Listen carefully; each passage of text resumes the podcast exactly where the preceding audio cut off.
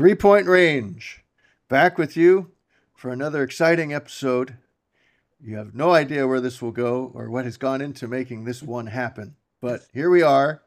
This is Mike Berardino, joined as always by the scout, Kimball Crosley, and the professor, Tim Crothers. And let's hear from the professor. Well, bless you guys for allowing me once a year to speak about one of my true passions, and I, I try to limit it to once a year because I know that it may not be uh, it may not not uh, knock up our ratings in any great way, but but um, it, it, just it, I, I'm trying to trying to overcome what I what I fear is is is just a naivete about the Tour de France that that uh, I, I made it my personal quest to change. And I, I know that, that dings have sort of become one of our trademarks on this show. And, and I fear that, that when I start bringing up names from the, from the, the cyclists in the Tour de France, that, that they uh, would be considered ding worthy, which is just not right. I mean, they, they really shouldn't be ding worthy. If we, uh, if we just would open our minds to the, to the uh, idea that, that the Tour de France um, to a great portion of the world uh, is a pretty big event. Not so much maybe here in the U.S. and obviously that's that has that has been uh, the popularity of the tour has has has been has been uh, tarnished by all of the issues with drugs and certainly the whole Lance Armstrong mess and everything. All that I, I get it, and uh, and I'm not an apologist for the Tour de France. It has been a mess. However, right now uh, we are looking at what I believe is is the single greatest rivalry in an individual sport that is likely now to, to last for the next seven, eight, nine, ten years, perhaps. And uh, it, we are, it's so rare in, in, in individual sports um, that we get an opportunity to see two titans at the top of their game in their prime. Uh, I mean, the best, I guess, off the top of my head, the best example of this in recent times, I know we might be talking a little bit about tennis later in the podcast, but the best example of this is sort of the Federer Nadal. The Federer and Nadal uh, of, of, uh, of the Tour de France of professional cycling right now are two, two gentlemen by the name of, that I'm sure neither of you have ever heard of, Tadej Pogacar and Jonas Vingegaard. These two gentlemen uh, have won between the two of them the last three Tours de France. Uh, Tade, the, the, the two, two, and then Jonas Vingegaard last year. Right now, they are separated by 10 seconds. They have uh, they've been cycling for over 50 hours, uh, and they are separated by a total of 10 seconds. They haven't been apart um, by more than a minute at any point during this tour. Uh, yesterday, they biked up most of Mont Blanc, which is the tallest mountain in Western Europe, and they were attacking each other throughout the stage. One making a run, the other guy catching up, the other guy making a run, the other guy catching up. They ended up finishing side by side, cross the line at the same time. This is an epic, an epic battle that one of them, uh, Jonas is 26, Tade is 24. There's there's every reason to believe that this kind of thing is going to be going on now for years to come. And for those of us who are cycling fans, it is just a delicious possibility. Tomorrow, uh, the the tour might get decided by what is known in is a, as a time trial. They will both bike 22 kilometers, 13 miles um, and it's just a fascinating thing. You guys should really st- stream it, tune in tomorrow morning. It's a fascinating idea that that Tade's going to go, and then three minutes later, Vin- is going to go, and most likely one of them is going to beat the other one by more than 10 seconds and that likely could decide the tour but imagine this put yourself in this in in these guys positions you get on a bike you have you're going to ride 13 miles mostly uphill and you have to regulate for yourself how you have to do it as fast as you possibly can. You want to be spent empty done with nothing left when you hit the finish line. But you can't go out too fast or you bonk. You can't go out too slow, or you get to the end with a little bit of energy left and said, I could have gone faster. Imagine trying to figure that out for 13 miles as you are basically trying to bike as fast as you possibly can uphill. Uh, and knowing that that whether or not you do do this calibrate this correctly is probably going to decide whether you win this three three week uh, torture that you've been putting yourself through. They've already biked through the Pyrenees over the Pyrenees over the Alps. They're still 10 seconds apart and most likely tomorrow it's going to get decided although there's still a couple mountains they got to go up and down but the fun part i think is that we are witnessing the beginning of what I think is going to be the greatest individual rivalry in any sport for uh, for close to it, close to the next decade, because these guys can can battle it out into their early 30s and still be at the top of their game. Um, so, you know, there's my annual soapbox soapbox uh, appeal for the Tour de France. Have I talked either one of you into uh, into joining me for the final week? You know, um, those. It is interesting what you say, and and and what you've set up as an interesting uh, race, and certainly uh, it's admirable. You know what they do. I don't know if I'm going to watch. it's still just watching people bike, and and you know that that doesn't seem to to capture me. But maybe what what time do I have to? What time is the best time to tune into this, Tim? If I want to give it a shot. Uh-oh. Wow, have we lost Tim? we've, we've had a lot of technical problems today, but hopefully Tim will come back. Um, Huh. but I, you know, we'll see if he uh, can hear me, but it does make me uh, interested in some of the things about this because he said it's going to be a great rivalry. We've had some amazing rivalries in sports, and just because they've gone uh, first and second three times in a row, or they've they've each won.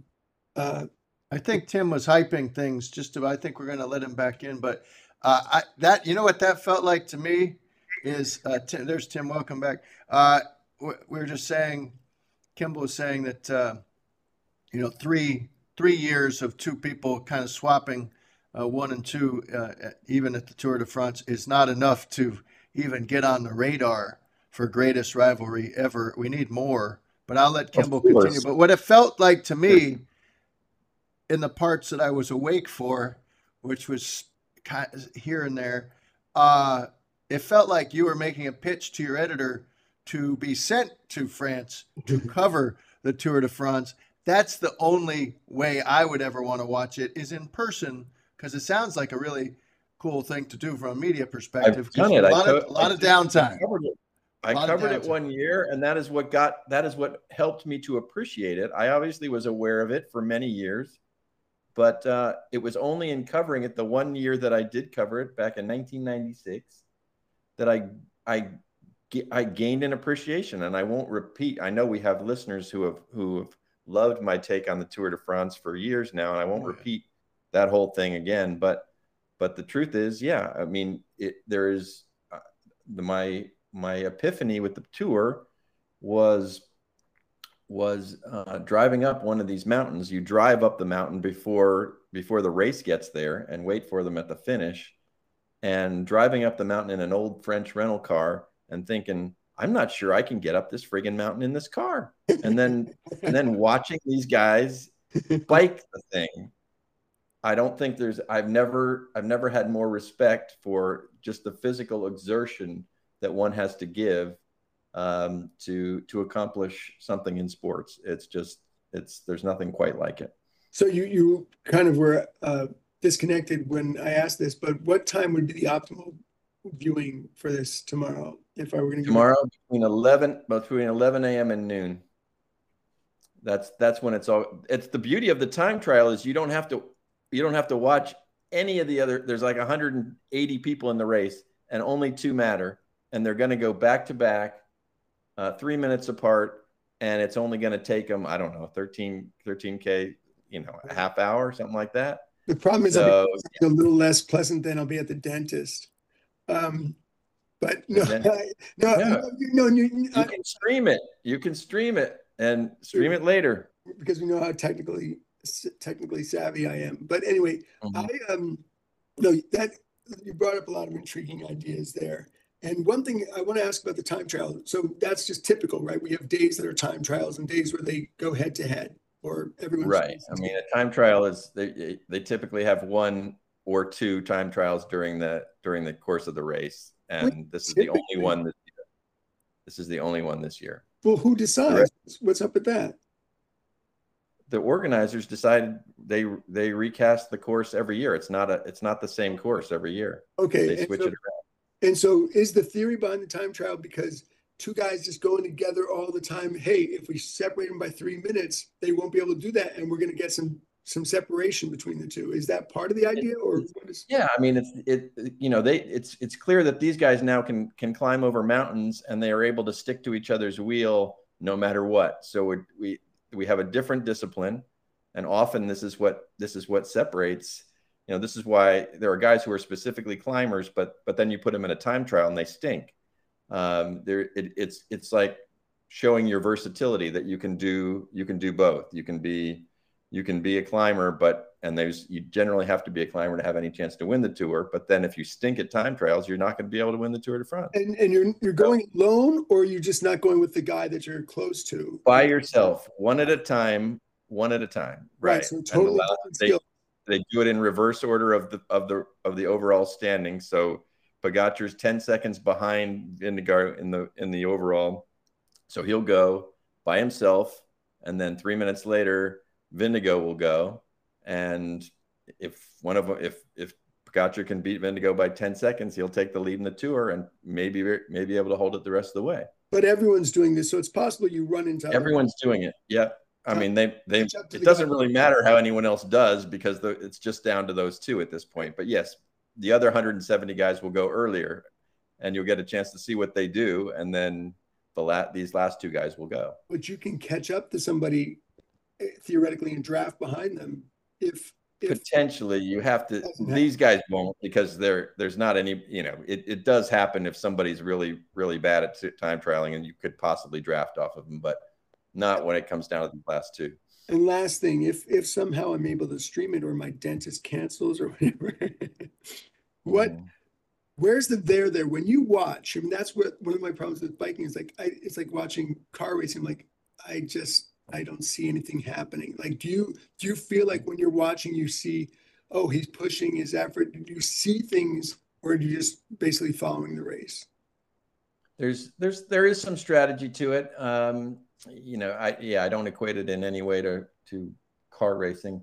Um, you know, the strategy is as you're as uh, imagine you know as you're biking up this this alpine mountain that you you know there's really it's really down to these last two, like I No, said, do you and see it? Do you see something? Do you see a guy pumping hard? Yes. Do you see do you see something?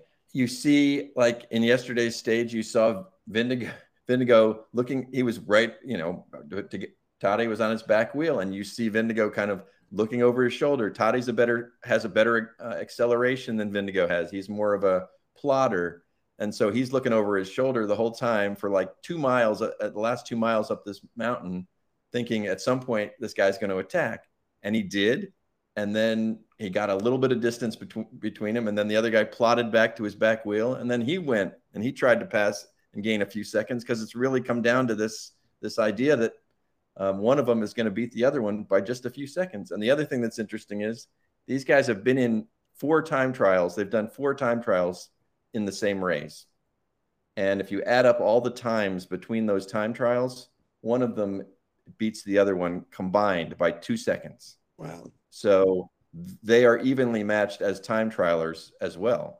So eh, you know anything can happen tomorrow, but but uh, it's likely to come down to a few seconds. And if you know anything you watch, like I said, you're only watching for 30 minutes, really, that the part that matters, and that whole thing is going to be incredibly tense because you're thinking this guy knows the guy who goes second, Vingegaard knows that that uh, the time is already will have been established as he gets toward the end. He knows what he needs to do, and they keep they keep like a quarter of the way. They have a they have a split, a half they have a split, three quarters they have a split. He knows the times that he'll always know the time that the other guys put in, and whether he can, you know, whether and it, and he's got to try to regulate and see whether he can get to that time. And it's a it's a very compelling 30 minutes of bike racing. Do you have a prediction? Oh my god! Oh, Mike, like, look, I can guess. You Mike's said comment. last question Mike's comment already.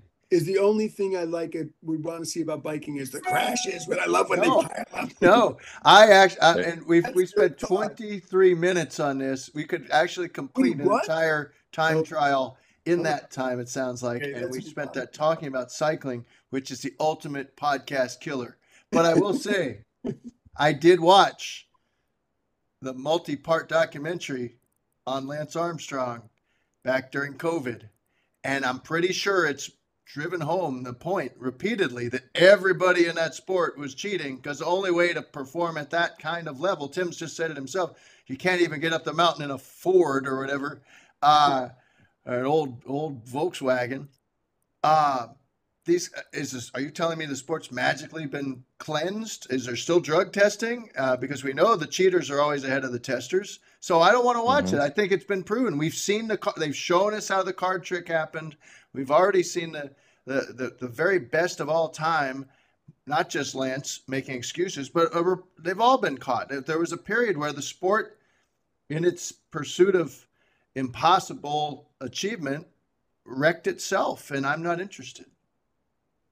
I, I that's a fair point. I'm not, you know, I don't think I think a lot of people left it and and will never come back. And I can't sit here and tell you that I know 100% that these two guys are clean. I can tell you that that because of all of that, um, there is still drug testing, and then I'm I who knows? I mean, obviously Lance beat the drug testing for years, and these guys could be too.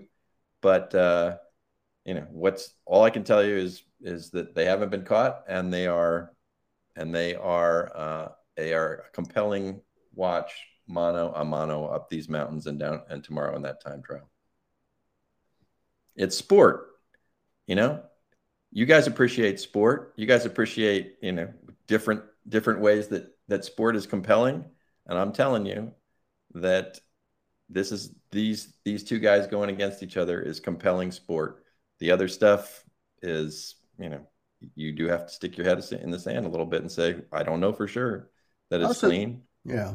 I also think Kimball should be shopping for a new dentist because these days, you know, a lot of them have a TV right up there while you're while you're, while they're doing whatever they have to do, and uh, and yelling at you about not flossing enough. You can get the whole thing done while watching TV if you get if you just call in advance. Say I'm a big cycling fan.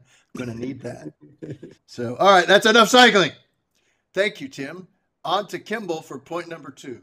All right. Well, now when we're not talking about cycling, you know, on this podcast we talk tennis. Mm. So I want to ask you: Do you think uh, yesterday morning we saw the biggest uh, break of serve we've ever seen in the history of tennis? Would you Would you agree that? I mean, Mike, not even. Oh, I- I know you're there, Tim. When you proposed that, I, I asked myself, I if it was the biggest break, surely I would I would remember it. Uh, are you talking about the longest game, the 28 minute game? Were you not watching that? I watched it. I watched it. Are you talking about the 28 minute game? So, That so it? That's the break. So, I mean, that was amazing. And, and you knew, and I'm telling you, my point is that that may have been the most historically significant break in the history of tennis. Or if you want to say, like, because sport, because we have a dominant champion, right? Djokovic has established him, Novak Djokovic has established himself ahead of Federer and Nadal as the best in an amazing era of tennis. Okay. And then for him to um, be on the brink of really solidifying that and to be beaten, the place where he's been so dominant, Wimbledon, right? Four in a row. And again, trying to tie Borg for five in a row. Okay. And then to, to be beaten now.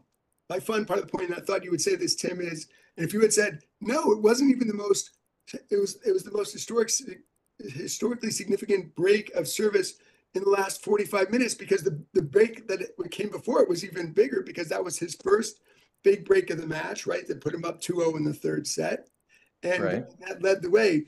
But I think if for those that don't know, they they got they're in the third set and they had this just you know remarkable 32 point game uh, that that where where um, uh, Carlos Alcaraz broke Djokovic for the second time. And really, I thought that really you could say that was the moment where he broke him, and maybe that was the moment where he he took over as the next guy in tennis and and maybe ended Djokovic's reign. And and the drama of that, and just the like, there's again we've talked about tennis has there's no sport like it where you could have that moment like where they had to play 32 points. They each had obviously their chances. They each had ads, and you knew that there was so much in the balance on every one of those points. The pressure I just thought it was great theater.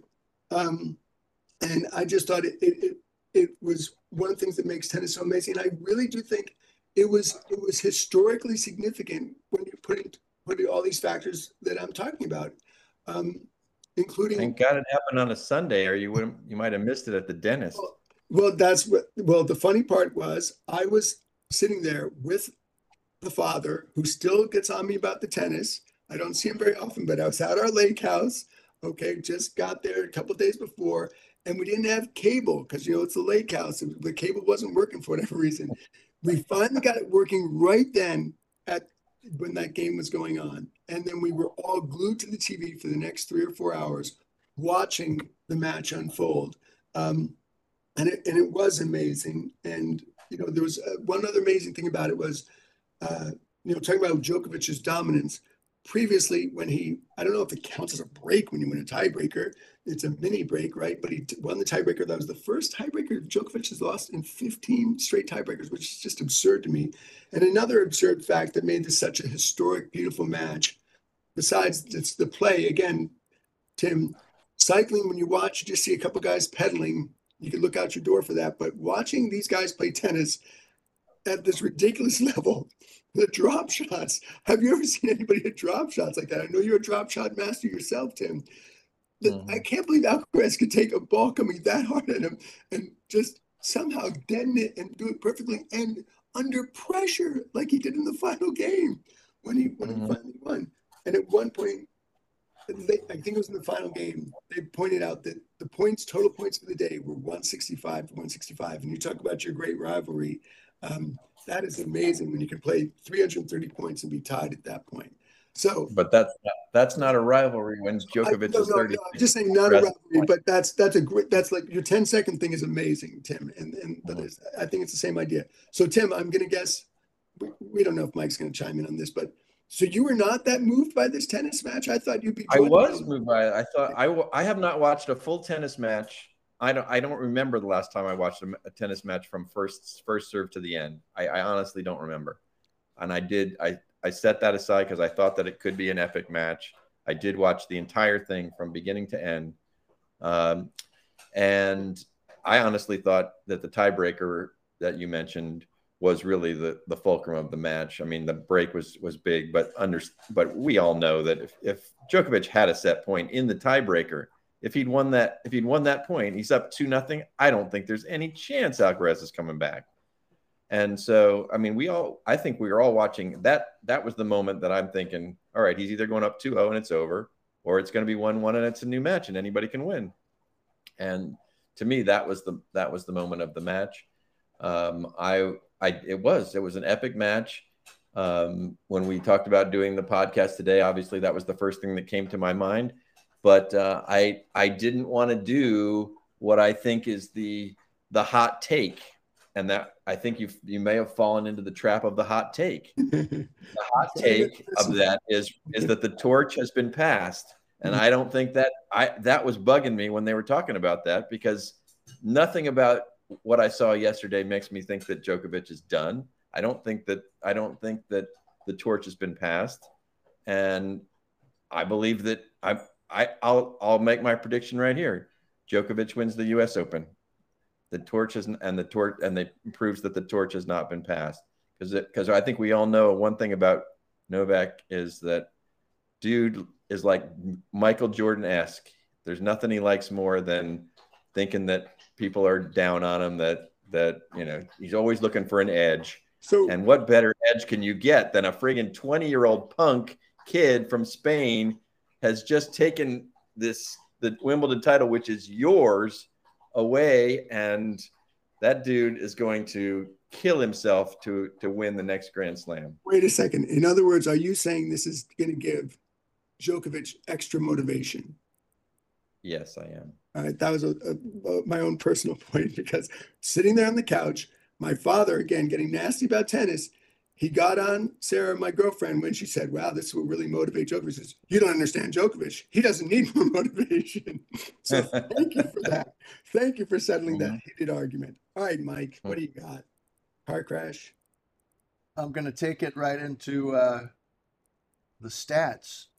So I looked at, in order, I just, can we agree that in order to be the greatest service break of all time, the person being broken has to be virtually automatic or among, I mean, I, no one's going to argue that Djokovic, now with all the majors, is top three, if not the top one, uh, most accomplished in his sport. But he didn't get there by being a cyborg on serve. He got there by having all around game, the things you've already mentioned, the ground strokes, the the conditioning, all that.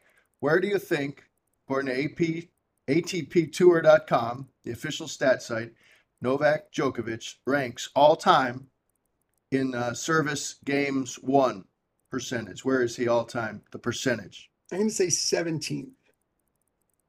Well, they, and how about you, Tim? Uh, I, This is I the don't. greatest seems pretty player- irrelevant.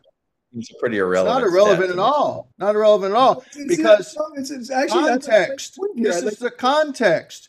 When I think back through the years, I like to joke about Roscoe Tanner, but when I think about a guy who rode a big serve to all of his riches, it was Boris Becker, baby boomer, You know- right? Boom, boom. You know what a better stat is? You know how many aces uh, no, I, I, I don't think so. Novak had yesterday? Two. Two. two. Two. Yeah. He was not a dominant server.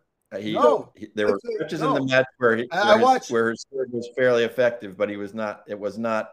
You know, this was not Sampras like where you're just watching a guy just pound it Well- past the guy without him even touching it the whole the whole day. I'll give you another. So- I'll give you another. Uh, another way to come at it. I didn't get to watch the final yet. Uh, I guess everything's. Uh, I can fire it up on the on the uh, archive on YouTube TV. But I did watch. Oddly, the first. I went back and made a point of watching the first couple of games uh, of the semi against the great Italian Sinner and Djokovic. You know, they they. I watched the whole run up to it, and they they spin or they do the coin flip to decide who will start on serve. And Sinner won the toss, and he's not bad at serving either. Up and coming player. He let Djokovic have the first serve of the match. So I think there you go. That Alcaraz rests my same- case. Alcaraz did the same thing yesterday. There you The go. I rest thing. my point. How can it be the most amazing feat ever to break serve of someone who the opponents in the two straight, the final two matches of Wimbledon said, "Go ahead, you you serve first. You Right. serve first. Nice. So just to, for clarity, can you give us where Djokovic is and, and Tim, do you want to guess who number one is or or number, you know, the top All time. toughest to break ever? Because I would have thought Roscoe Tanner or Boris Becker, but go ahead. Tim, what do you think? Uh, I don't know. I guess I'll say Pete Sampras just because I I do think he was a dominant server. Well, uh, Djokovic is number 15. That's the Ooh, most recent at 85.98%. So so 14% of the time he's been broken. That's the most Okay. amazing thing you've seen. Um, and uh, Boris Becker was number 16 all time. Interesting that they're right there together. And that surprises me. Of course, he, he that takes the totality of his career. So I'd like to see what it was when he was about 20 years old as well. But the number one all time is the Croatian Ivo. Karlovic, Yes. Ivo, Dr. Ivo. Yes. And then was it Isner? You say Isner? John Yeah. Isner, the big Mhm. big American. He was, but 92% is the top. That's Karlovic.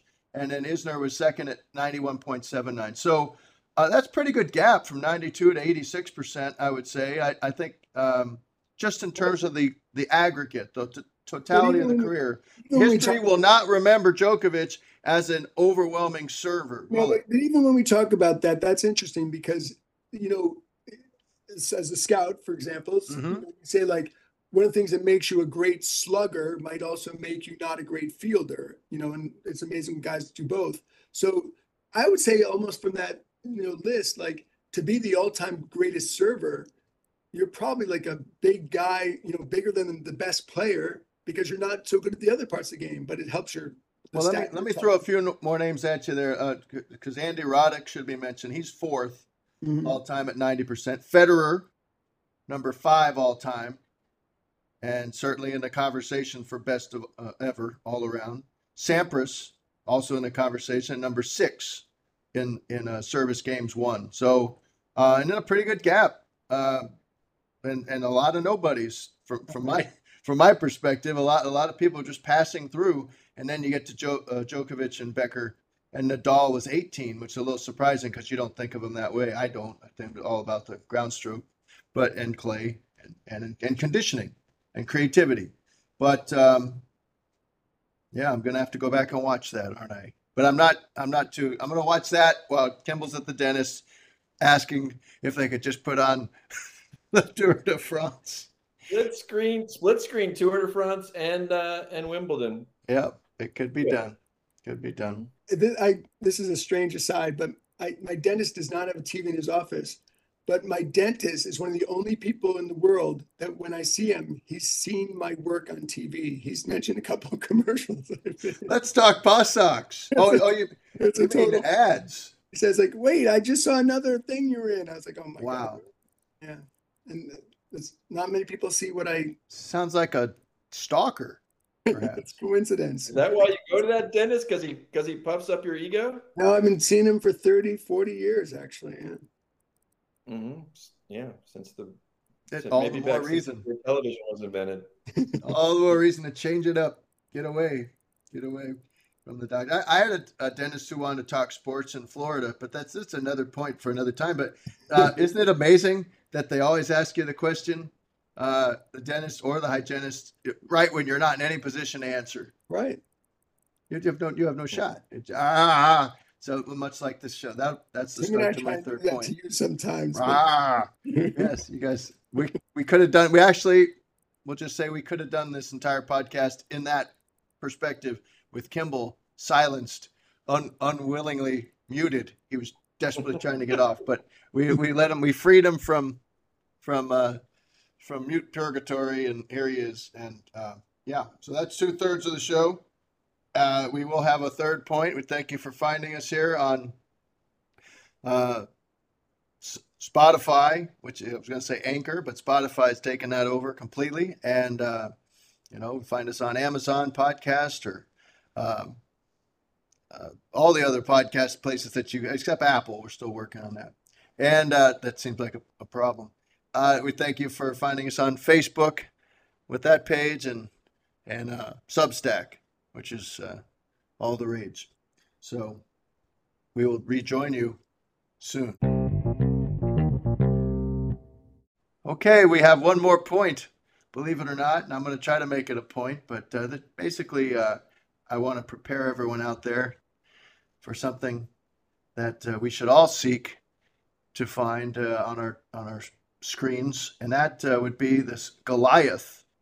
It's a three-part Showtime docu docu series on Wilt Chamberlain, and it starts apparently, uh, according to the review I I made a screenshot of. It starts with a, uh disclaimer, and I think the area of discussion here should probably be about this disclaimer and how it might be a have a chilling effect on all future documentaries. Will this perhaps break the documentary, or am I reading too much into it? Let me share the disclaimer. Wilt Chamberlain's voice in this series is created using an AI program with the permission of the Wilt Chamberlain estate. Wilt's words have been composed of quotations of his written work and public statements. This will this statement, this disclaimer will open all three episodes apparently. And then it goes on to mention in this preview of it that uh, and I did this was my point a couple years ago. Uh, I don't know if you guys ever did catch that ESPN attempt to use AI and make us think we were seeing and hearing Al Davis and Pete Rozelle have these imaginary deep fake conversations. Uh, I was troubled by it then. AI as an investment area is certainly something that is energizing. AI as a tool to change the way we consume our media, our journalism, etc. Just look at it's a huge talking point right now with the writers and actors strike. I don't know if that affects Kimball or if he's a strike breaker, but I hope not. Uh, but this concept that I yes I know so many documentaries, the Ken Burns thing through the years, all those great topics. There have certainly been actors voicing the words of someone uh, of the subject of, of the of the documentary, but um, I just think this opens a door here, especially when you have the estate signing off on it. Um, it just it just smacks. I'm going to watch it. I'm going to watch all three. I do think they're going to get into the the 20,000 claim based on this preview, but uh, it's going to be artificially voiced, uh, created. I don't I don't know why for a guy who played in the uh, it's for such a long period, but certainly we had plenty of audio and video of, of interviews in major metropolitan markets like Philadelphia and New and, and LA. Uh, why we wouldn't be able to use more uh, archival footage and interview. But anyway, they're gonna they're, all his words are going to be, uh, especially from the 1991 book A View from Above, which I have not read, are going to be uh, presented with this attempt to make you think you're really listening to Wilt Chamberlain. So how that will come off, I, I don't know. You know, he certainly did enough uh, with uh, Roy Firestone. Some f- excellent appearances with Roy Firestone uh, on Sports Look and up close. Uh, friend of the program, Mike Shore, might be able to turn over some of that material so that we don't have to go to the robot mode of Wilt. But Am I? Uh, first of all, are you guys? I, I watched Bill Walton, luckiest man on the face of the earth, the luckiest man alive. That was wonderful, but that was really Bill Walton speaking. He's alive. He's available for comment. But um, there's plenty of archival footage there, going back to even right there with UCLA. Um, did you guys see that? Are you looking forward to this? Did you know this was coming? I didn't until I had to come up with a topic today. And uh, but I the AI thing really jumps out at me. And Kimball, are you a scab or not? You know, I don't even know how that works. Like I'm non-union. Oh, mm, mm. I, I don't know. Like I haven't had to face that yet. That you know, I don't. I don't honestly don't know that. But um, so I know you do find your topics at the last minute, and usually find them by just looking, you know, on your computer and news and stuff like that. Yeah. But I don't think you read far enough down in this article because the, the, I think the more interesting part is is uh, Wilt Chamberlain's estate has given um, uh, permission for them to use AI for Will to increase that twenty thousand number. they, they've got the technology now that that Wilt can add to what is probably a record, or maybe unofficial record for um, his amount of um, conquests. Got to be up there. Yeah, but other than that, I really and I, I kind of I'm a Wilt guy. I kind of liked Wilt, like a lot of people. You know, I was fascinated by when I saw some of the numbers that Wilt put up, and you know, because obviously I only saw him play at the very end of his career when he was mostly a rebounder. Um, uh, but yeah, maybe I mean I guess I might get into it. I, I really only saw part of the Jordan thing, which I'm in, by the way. Yeah, that's right. That's the highlight. That's right. Yeah. So anyway, there's a shot of me with my finger. But anyway, uh, at the well, let me stop you there. Let me stop you there real quick, since uh, I only did a three minute point. Uh, yes, the, the Jordan you, you were showing at the Carolina Georgetown national championship game in the stands with your face painted. You're excited. I'm more fascinated because I've never seen. I mean, I've read about here and there. We've seen some some uh, retrospectives maybe on the 57 triple overtime national championship game.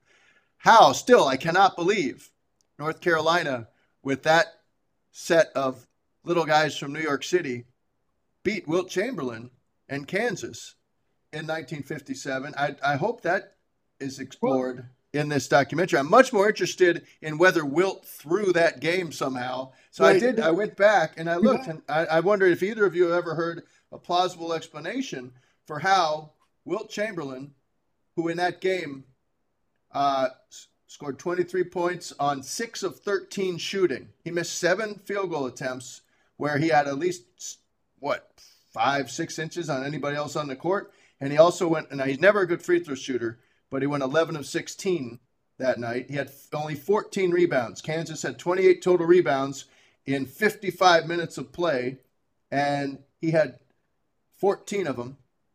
And uh, that seems a little light for what a man could bring.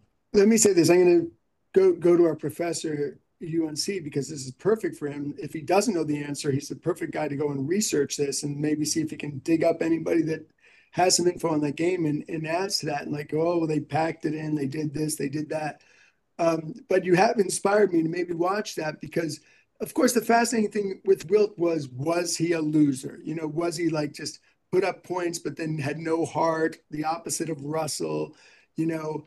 Um, and and and we don't see enough footage. We see old footage of him dunking and scooping, or you know, whatever things like that. But we don't really see like him choking, not taking over, you know, whatever he had to do to lose games, I don't know. It's it's it's, it's hard to fathom when a guy can score 50 points a game, and as you said, like dominate the way he did.